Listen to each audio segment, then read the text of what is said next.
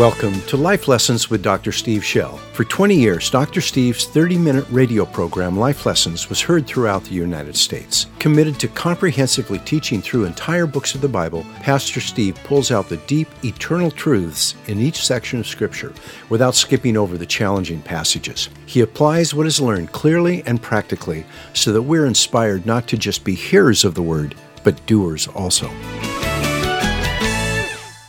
Let's turn in our Bibles to John chapter 9. Let me tell you where we are. And uh, then I'll we'll, we'll pick up. Father, open the word. Open our hearts. We, we are your children, your family. Feed us. Feed us your word. Thank you for the sweetness of your spirit. Now feed us your word, Lord, that we be strong and be good disciples that serve you. In Jesus' name, amen. It, Jesus is in Jerusalem where this story takes place. It is about six months before he's crucified. It's the fall of the year, probably the month of October. He has uh, spoken in the temple area. He has gone down during a particular feast called the Feast of Tabernacles, and he's gone out into the crowds and begun to preach there in the temple. And in the course of it, he ends up with a, in, a, in, a, in a discussion with some of the top Jewish leaders in the, in the temple, and the crowds are all there. And he made a statement that just really, really did it. He, he, he said that he was older than their father Abraham. Now, Abraham had died 2,000 years earlier. So he's saying, I'm older, I was alive uh, before Abraham 2,000 years ago. Now, that's either really strange or he's declaring himself to be the divine Son of God. You follow that? They knew exactly what he was saying, and they, they picked up stones because he was declaring himself to be divine, the Son of God. And so some of these leaders want to stone him. But it says that he, he escaped. And I think what happens is there's many in the crowd who believe in him, and I believe they just, and, and you're probably talking tens of thousands of people. When you go into that large, I told you it was, what did I say, 36 acres of, of flat stone, this, this temple courtyard. It's not a small place. And uh, this is during, the, during their uh, holiday. This is when people are there. So they're there by the uh, hundreds of thousands actually filling Jerusalem. And, and so this, this is a big deal. And you've got people everywhere. And they, they got him out of the, out of the crowd uh, without being stoned. Now, if I had people pursuing me, going to stone me, I would, I'd keep going when I got out of the temple at a pretty good clip. Uh, you know, he gets out of the temple. He's, he's walking out of the temple, and there's uh, lining the temple entrance areas are, are beggars and he sees one particular beggar. The, the man was born blind. So he's been a beggar ever since he, he, was, he was, I suppose they felt he was able to collect money. so they, he's been there begging. He stopped and he looked at the man. He, he looked at him.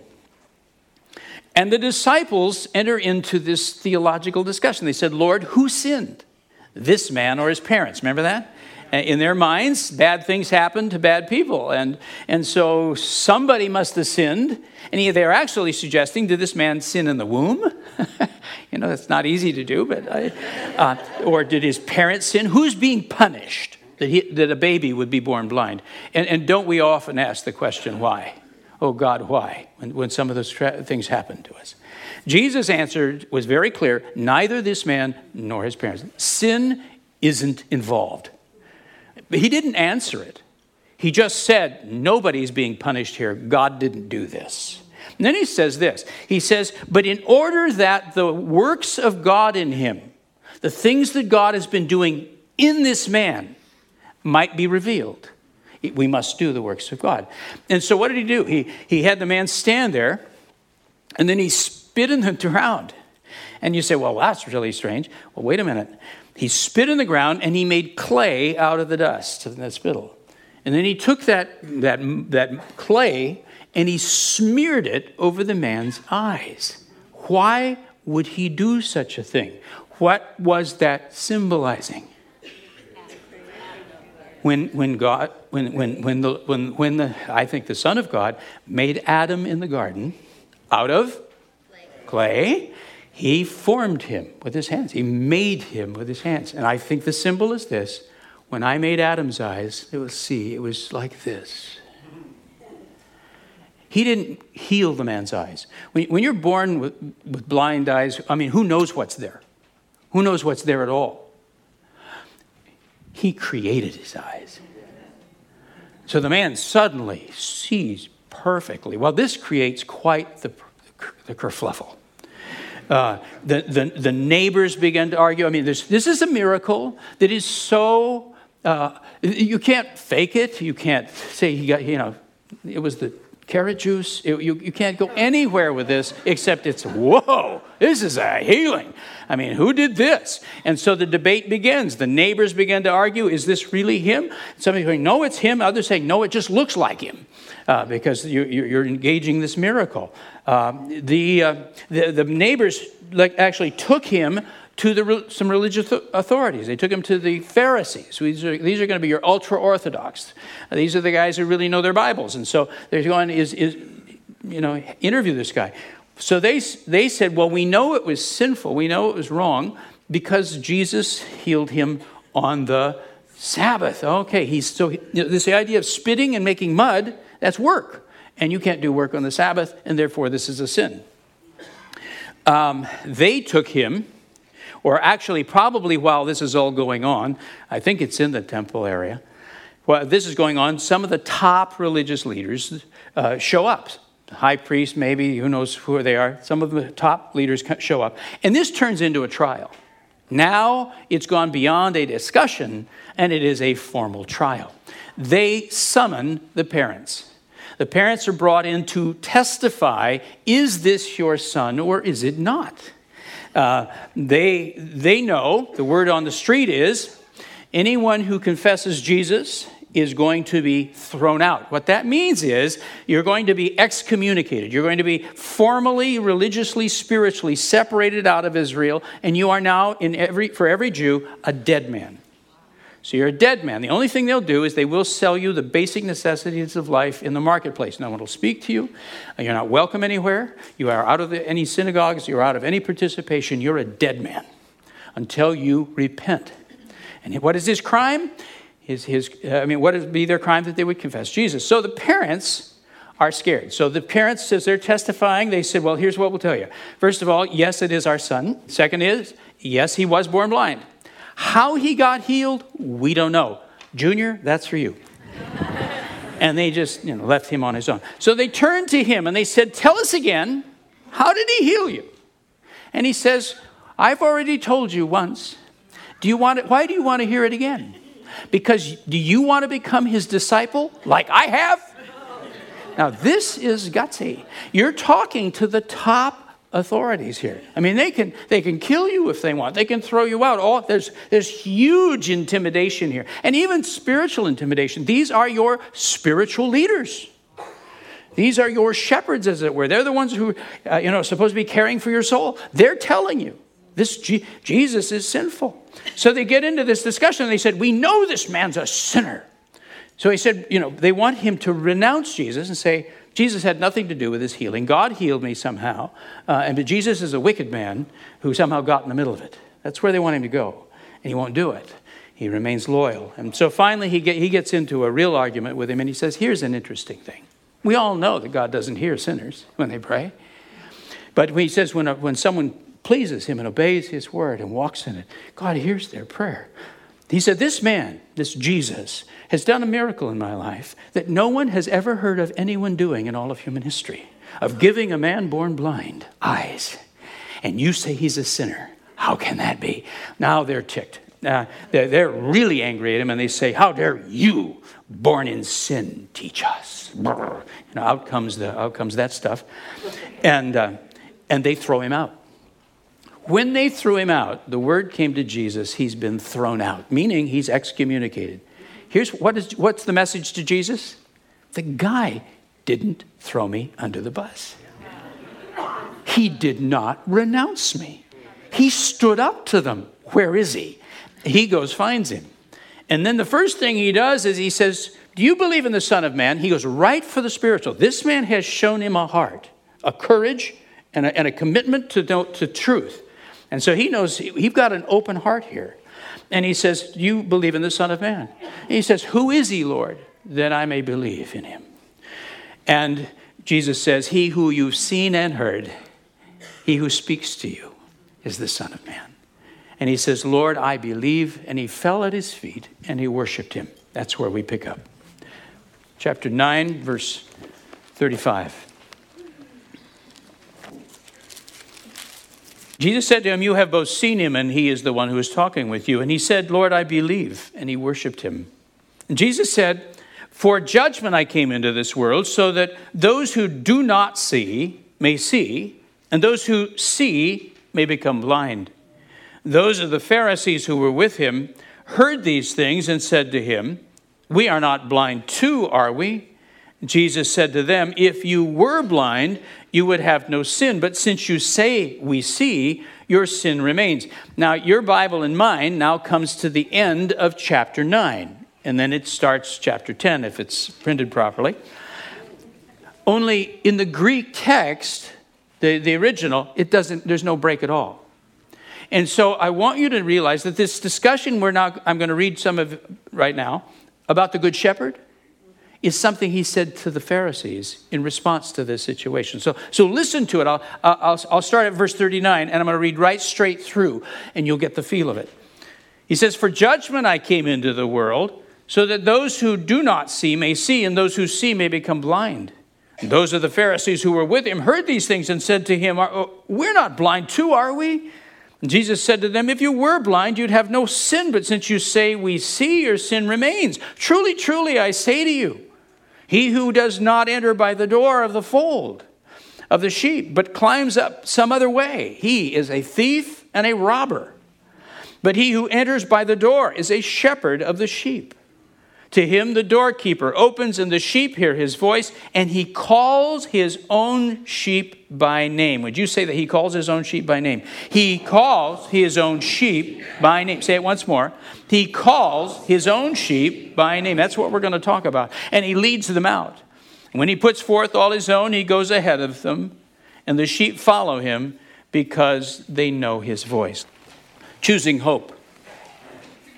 Not only will sheep recognize the voice of the true shepherd, but the true shepherd knows which sheep belong to him. He knows them by name. In John's description of Jesus' encounter with a man born blind, we observe this truth in action. On his way out of the temple, Jesus saw a particular beggar and stopped. Now, there would have been many beggars lining the entrance to the temple because people tend to give to the poor on their way into worship. But there was something about this man, this blind beggar, that caused Jesus to stop. Thankfully, he told us what it was. He said he, he knew that the Father had been at work in that man's heart. He stopped so that the works of God in him might be revealed. That means God prepared that man to believe in Jesus. He was spiritually receptive. Though blind to natural light, he'd been, become ready to see spiritual light. In other words, the shepherd stopped when he recognized one of his sheep. Did you notice when Jesus explains this thing about the good shepherd? He says, on the one hand, the sheep will know the true shepherd's voice. That means we know him when we hear him. But it also says the shepherd knows which sheep are his. It goes, it's a two way street here. So as he's walking out of the temple, why did he stop? He spotted a sheep. The Holy Spirit bore witness. That's one of mine. Okay. And so we engaged him and ministered to him. I want you to see that. The Lord knows his sheep by name. He knows your name. He knew you before you were born. See, this is not that the Lord is picking some and not others. He's saying, I want that one and I don't want that one. It's not that at all. I'm going to show you the process, actually. That's what this whole discussion is today. How did God form this man to be ready to meet Jesus and to have the kind of boldness and integrity with which he responded like that? What did he do? People make choices. People make choices all along. God knows those choices, however, and he knows those who will choose him. He knows those who want him. He knows those that are looking for him. And frankly, they, they aren't necessarily at all religious people. Sometimes they're some of the worst criminals on the planet. He knows the heart. He knows the hungry. He knows those who want him. And he's watching for them and he knows them by name. Actually, the Bible would say he knows us from the before he created the worlds. He knew who would come. Isn't that cool? He you in a sense, you have always been his. You have always been in his heart. Even when you were a mess, he knew you. Just put up with it. They're coming. They're coming. Uh, they will. They'll get, they'll get there. Hallelujah. Even before the man believed in him, Jesus knew his name. The question we want to answer today is how did that happen? What work did God do in that man to prepare him to believe in Jesus? We ask because we want to know how he prepares us, those who do not see. When Jesus told this man who he was, the man immediately believed and worshiped him. Then, while he may have still been kneeling at his feet, or possibly the word means prostrate before him, Jesus said this to the Pharisees who were watching nearby. For ju- read this with me, would you? For judgment I came into this world, so that the ones who do not see may see, and the ones who see may become blind. To understand this statement, we need to identify the group of people Jesus called those who do not see, and the group he called those who see. Obviously, those who do not see are not people who are physically blind. In this case, it was someone who had been physically blind who had spiritual sight, while many with physical eyesight were spiritually blind. Jesus' presence had exposed which was which. The actual word that's used there, there's a couple of words in Greek that you can use for judgment. For judgment, I came into this world. One is to sort of uh, produce a judgment, the other is to recognize the judgment. The word that's being used here is that Jesus is saying, wherever I go, wherever I am, I tend to cause people to make a decision. They either draw to me or they pull away from me. Have you seen this?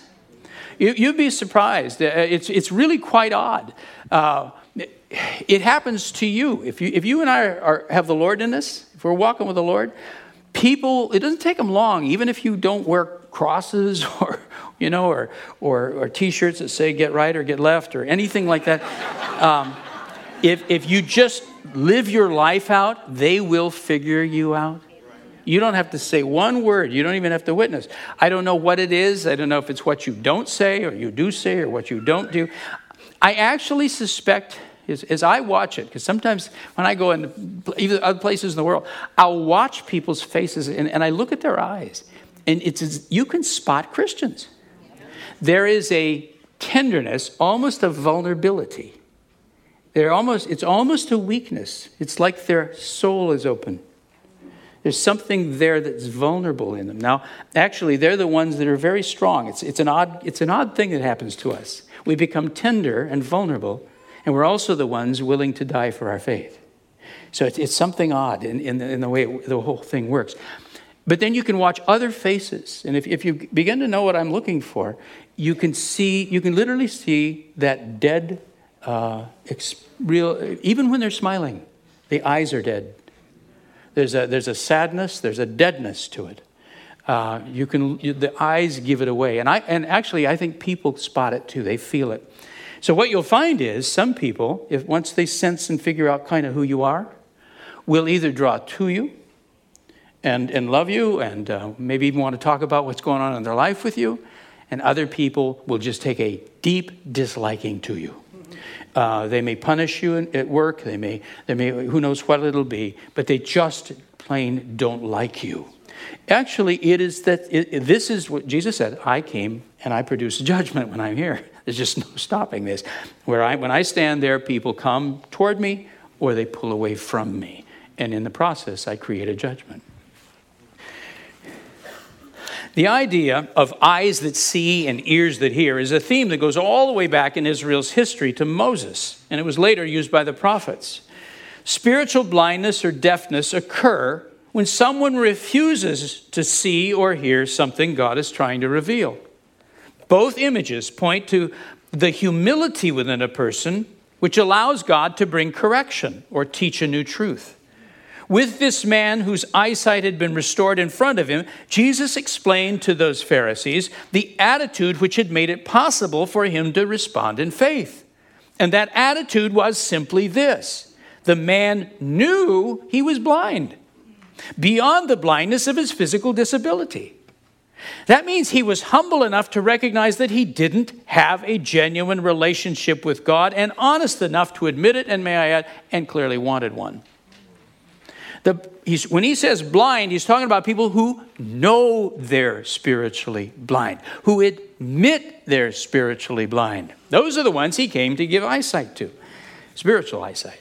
Another term Jesus used to, to describe this same quality was poor in spirit.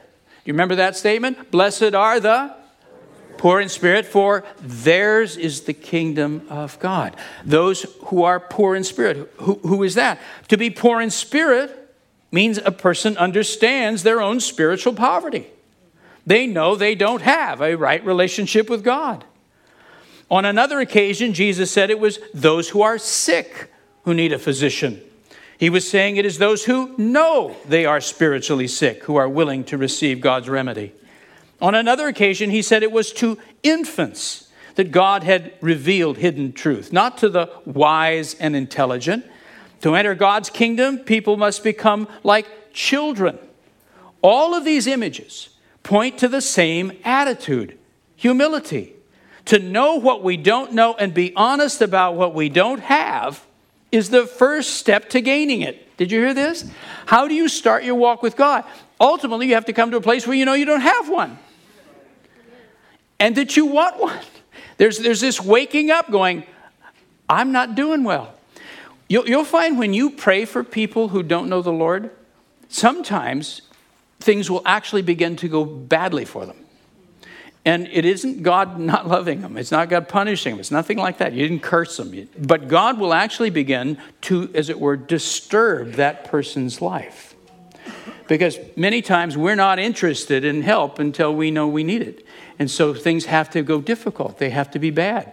How bad? Well, how stubborn are we talking here? and some of us have friends and family who it's, it's a long ride. And, and others, it takes very little. God will just shake the nest a little bit and they're ready for the Lord. They knew, already knew they were ready for the Lord. Preparing the heart, preparing the heart like that is, is what happens. Jesus used a, a, a parable. Remember the parable of the Pharisee and the tax collector? Well, the Pharisees are actually the group he's talking to right now as, he's, as, he's, as we're reading this. The Pharisees are these highly religious, uh, practicing all the rules, trying to please God.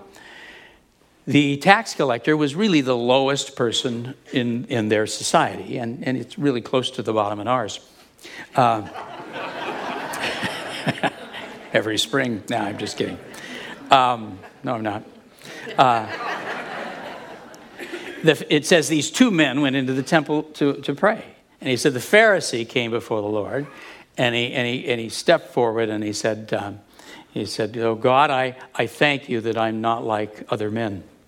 He said, I, and, I, and, I, and he particularly said, and I'm not like this tax collector here. And he said, I, I, I tithe of all I get. I fast twice a week. You know, I, I worship regularly. Uh, I thank you um, that I am doing this. And it, it, says that the, that the tax collector uh, behind him didn't even have the nerve to raise his eyes to God. He just had his head down and, and he beat his breast. And he said, Oh God, have mercy on me, a sinner. And he said, That man went away forgiven. The man who was proud and felt no need. The man who was sure of himself in all of that went away unforgiven. You see that? Yeah. Those who know they're sick, those who know they're infants, those who know they have a need, those who recognize and are willing to be honest. I'm not cutting it. This isn't working. I need God. That person's ready for God it allows us to, I have no idea where I left off, so I'm going to just launch here a minute. Uh, to know what we don't know, I'll just, that sounds like a good place to start. And be honest about what we don't have is the first step to gaining it. Uh, it allows us to look for help and be willing to receive it, and when God sends it, uh, receive it when God sends it. The person who feels no such need, who believes they already know, know all they need to know and has all that's necessary, is not open to more, is not willing to accept correction, is not likely to reject, pardon me, is likely to reject anything different from what they already have. Someone like that tends to say, the old is good enough. So, Jesus' statement about those who do not see and those who see was meant to expose the difference between those who felt they already knew all they needed to know and those who were painfully aware of how little they knew. To a man who knew he was spiritually blind, Jesus revealed the truth about himself. To those who proudly assumed they saw all they needed to see, encountering Jesus left them under greater judgment. When they rejected him, they damaged themselves spiritually. They became less able to see than before. That's the problem, is every time the Lord shows himself in a sense, and, and, and you get a revelation, you get an understanding. Uh, when that heart goes tender, you'll have those moments when the conviction is there. Uh, you know he's there, you know he, you should repent, you know you should take a step here, and you say, no. And you shut it down the problem is, you're not just turning a light switch on, kind of thing, like you can do it anytime you want. Every time you do that, you harden yourself. You're doing this to yourself. God isn't doing this to you. But it becomes harder to say yes the next time. So the more you do it, the harder you get. And that's how people get hard. People who have something they want to protect, something they don't want to give up, something they don't want to stop. And if I give my life to God, He's going to take that away. So I keep saying, every time I get convicted, every time I'm, I'm around somebody who's close to the Lord or something, I just shut down, I shut down, I shut down, I shut down. Because if I don't, I'm going to have to repent, and I don't want to repent. So I just lock up. What you do is you harden yourself, you create a callus, you damage yourself. We damage ourselves, shall I say, in doing this the gift of suffering. As much as we try to avoid suffering, it is a strange fact that suffering seems to deepen people. Have you seen it? It's in the difficult times that most of us finally ask the hard questions about the reality of God or the purpose of life. Suffering either causes us to grow bitter toward God or presses us to become serious about knowing Him. People that live really happy lives, everything's good, everything's easy, everything's provided for them. I mean, I'm not saying they're dumb. They may have an IQ way off the scale, but there's a lack of wisdom. There's a lack of depth in the person. It is, as much as we would rather not have it be, it is when we suffer. It is in the hard times. It is in the dark hours that we ask the deep questions and begin to say, Is this really my faith? Is there really a God or not? We can dabble philosophically, but boy, when we're, when, when, when we're facing the death of a loved one, is there heaven or isn't there heaven? Yes or no? I got to get this right. Right? It's in the pain, it's in the suffering that depth comes into a person's soul. Suffering either causes us to grow bitter toward God or presses us to become serious about knowing Him. It won't let us stay neutral. It drives us to make hard choices. It forces us to go one direction or the other. It demands that we find real help either from God or some other source. As painful as it may be, suffering, particularly prolonged suffering, carries within itself a gift it tends to loosen our grip on this world. For some, that means they, they, they despair and long to die. Let me stop with that. Suffering will loosen your grip on this world one way or another. When you have prolonged suffering, it, it can lead to real depression and it leads to despair. And after a while, you loosen your grip all right, but what, what that comes to is you want to die. You long to have the pain gone. You long to escape. You long for oblivion. Just get me out of here. Yeah, you've let go of the world, all right, but you've let go of the world into despair. Suffering also makes us let it, makes a, a, a, let, let go of the world another way. For some, it means despair and the longing to die. But in others, it opens their eyes to see the next world. They begin to cling to God's promises of a future world in which there is no suffering.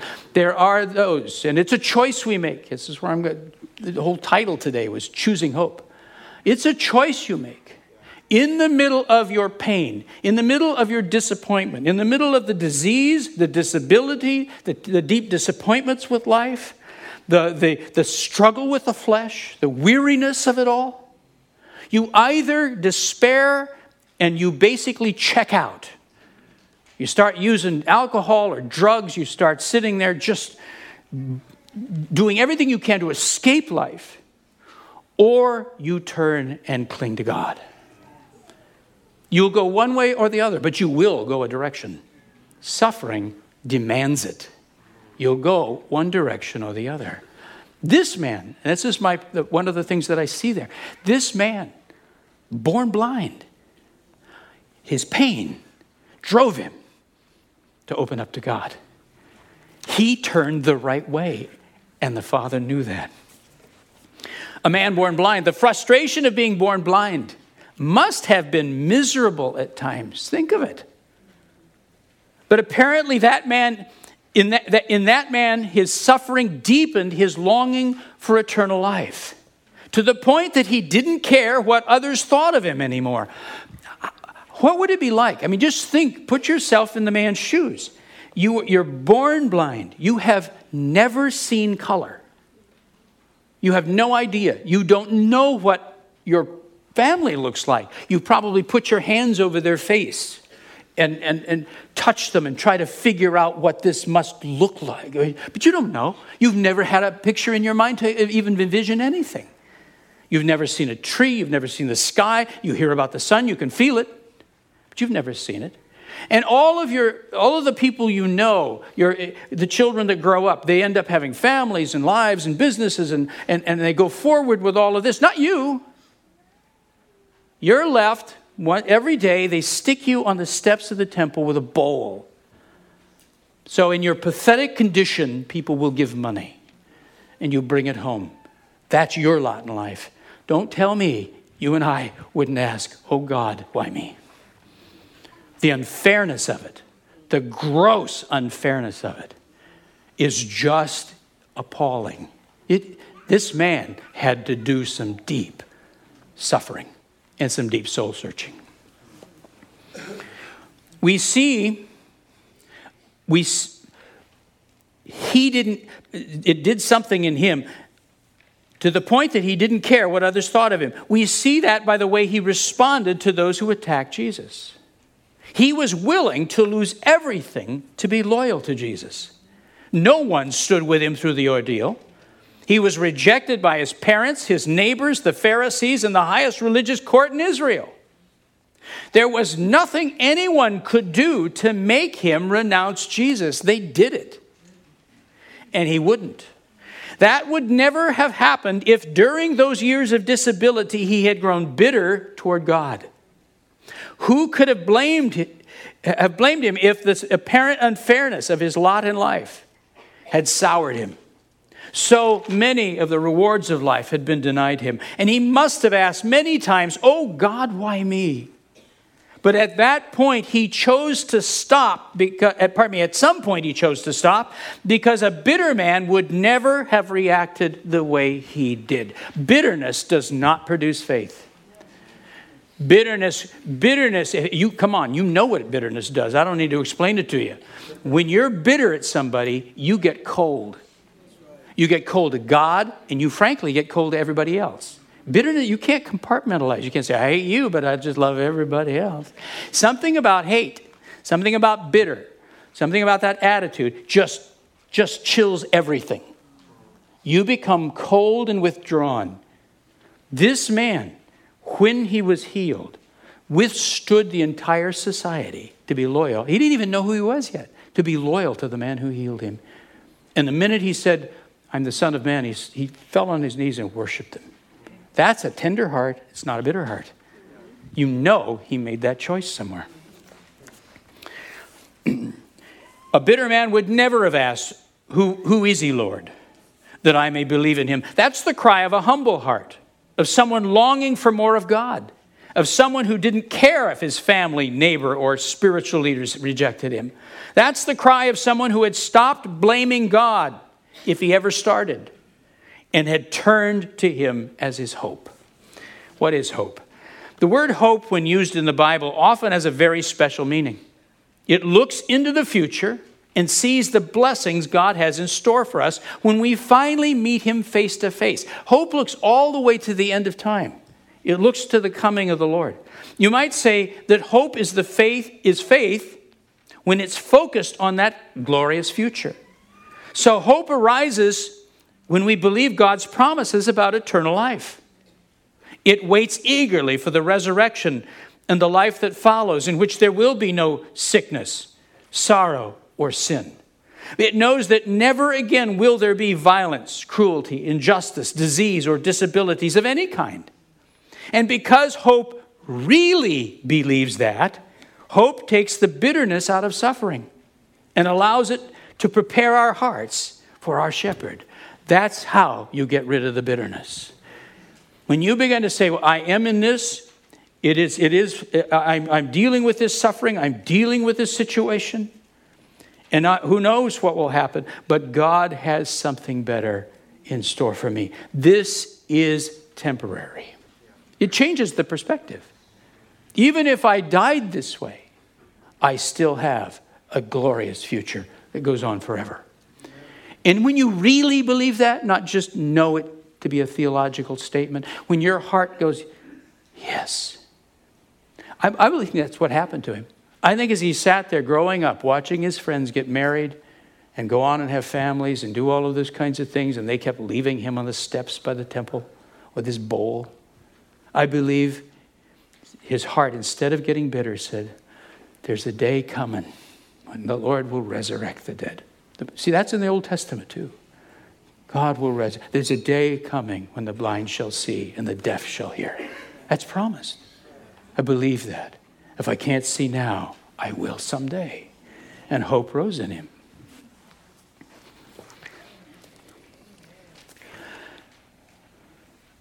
I believe hope is a choice. Here's how the Apostle Paul saw that choice. Go, go with me quickly to Romans 8. It was more than I wanted to write in there.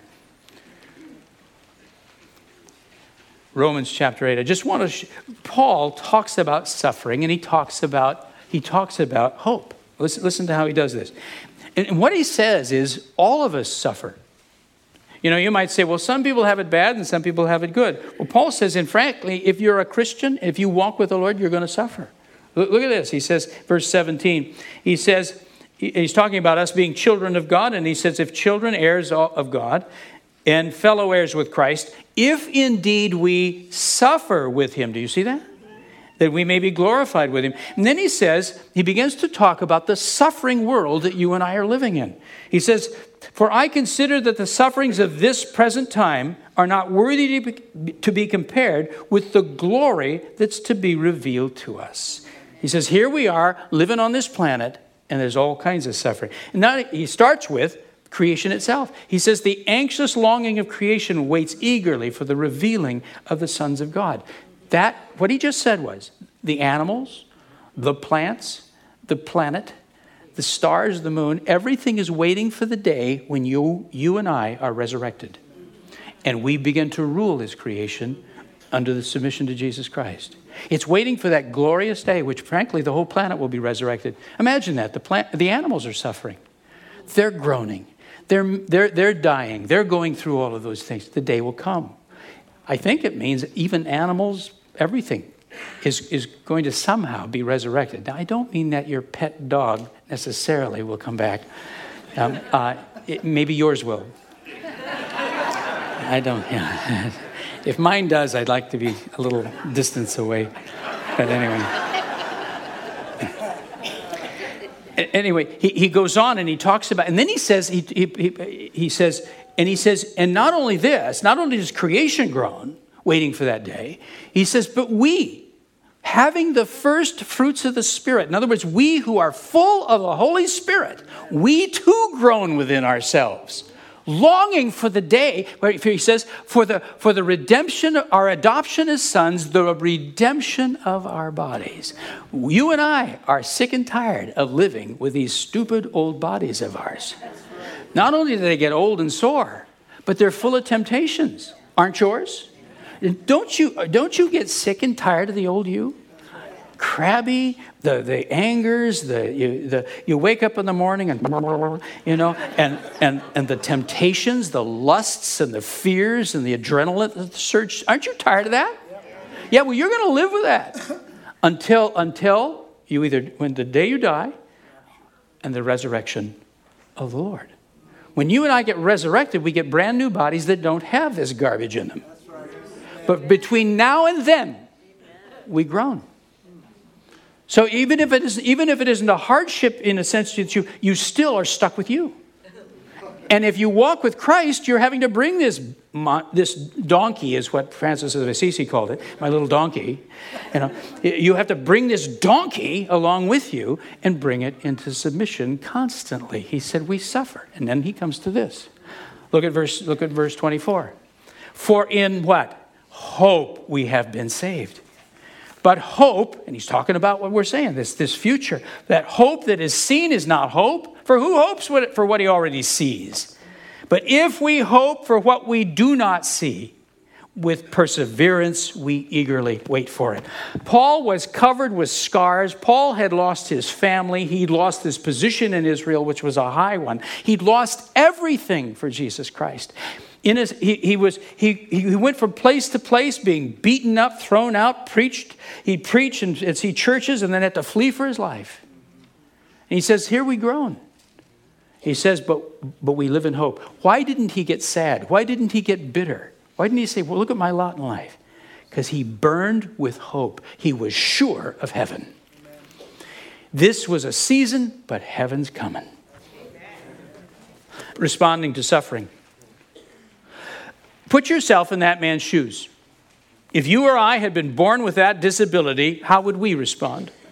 Would we let it loosen our grip on this world and turn us toward the promises of God?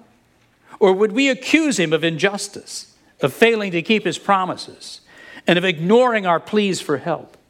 The more you think about it, the more amazing his response appears. What would we do if we weren't healed? What if a loved one continued to struggle indefinitely? What if the goals we worked for all our lives never materialized, or at least not to the degree for which we prayed and dreamed? If, we were, if we're honest with ourselves, these sorts of disappointments touch all of us in one way or another. The question is when suffering comes, which way do we go? Toward God or away from Him? Do we fall back or cling tighter? Do we stop believing or turn in hope toward the day we'll see him face to face? The answer each of us gives to this question is really quite personal and can be hidden from the eyes of others. We can cover our negative feelings toward God and pretend to serve him, but we can't hide our heart from him. Listen to what David said in this psalm. Would you read it out loud with me? O Lord, you have searched me and known me. You know when I sit down and when I rise up. You understand my thought from afar. You scrutinize my path and my lying down, and are intimately acquainted with all my ways. Even before there is a word on my tongue, behold, O Lord, you know it all. David learned that God knew all about him while he was still a young boy. Out of eight brothers, God selected him to become Israel's next king. Because, as Samuel the prophet said, read this with me God sees not as man sees, for man looks at the outward appearance, but the Lord looks at the heart. And because God knows the human heart, he pointed David out to Samuel and a blind beggar to Jesus. Whenever he finds a humble heart, he prepares it for more of him. The integrity and depth of resolve that we see in this man born blind seldom develop in someone who lives an easy life. When everything is successful and pleasant, who among us looks for something else? But when life is difficult, some people will turn to hope, turn and hope in God, and he knows the name of every one of them. Another way, In order to bring us to Himself, God must first convince us we need Him. He must loosen our grip on this world and create in us a longing to be with Him forever. Is it possible for that to happen in someone without having to suffer first?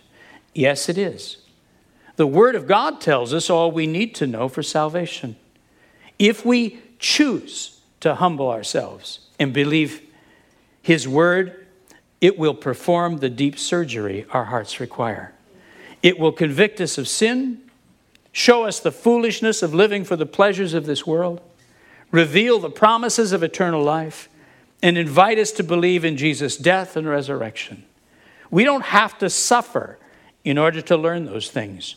All that God requires is the willingness to humble ourselves and believe. He will do the rest.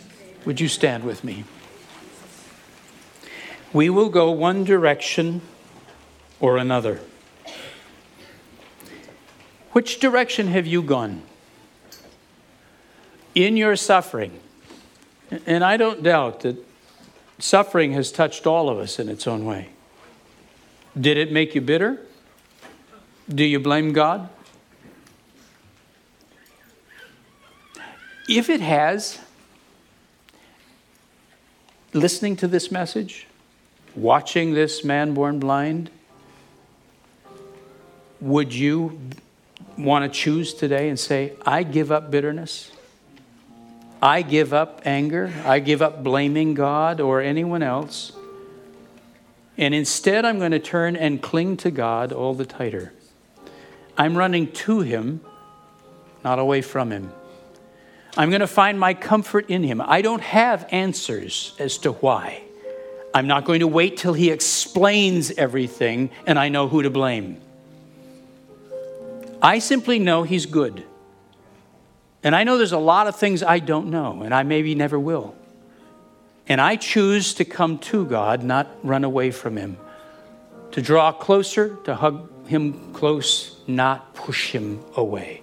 Would you bow your heads for a moment? It's kind of a personal decision, but anybody today say, I'm making that choice. I have suffered. I have dealt with things, and it has hardened me, and it's caused me great frustration. And I can tell my heart's gone cold.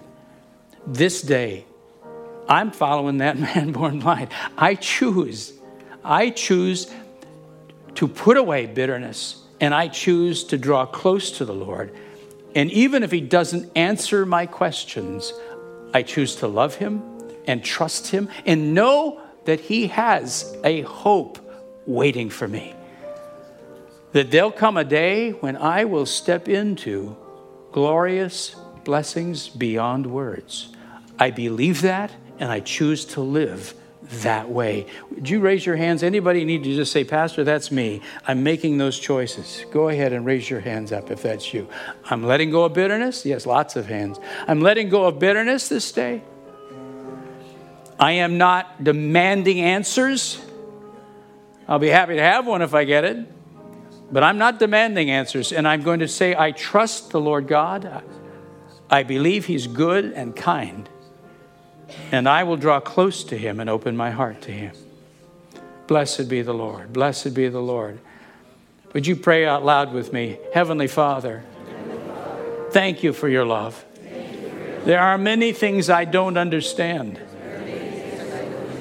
Things that have happened to me I don't understand. This day, I put away blame. I put away bitterness. It only makes me sour. I reject it. And I choose instead to draw close to you, to trust you. I thank you for loving me while I'm yet a sinner. I thank you for sending Jesus Christ, your beloved Son to take my punishment, to die in my place, to rise from the dead, to deliver me so that I have a future and a hope. I believe in him. I love him. And I thank you, my Father, for loving me as you do and having in front of me a wonderful future full of life, peace, health, joy and love. I bless you for this. I receive it by faith. In Jesus' powerful name. Amen. Thanks for listening. If you like this podcast, please click the like button, subscribe, and share it with a friend. For more information, just head to our website, lifelessonspublishing.com. That's lifelessonspublishing.com. There you'll be able to order many of the books Pastor Steve has written.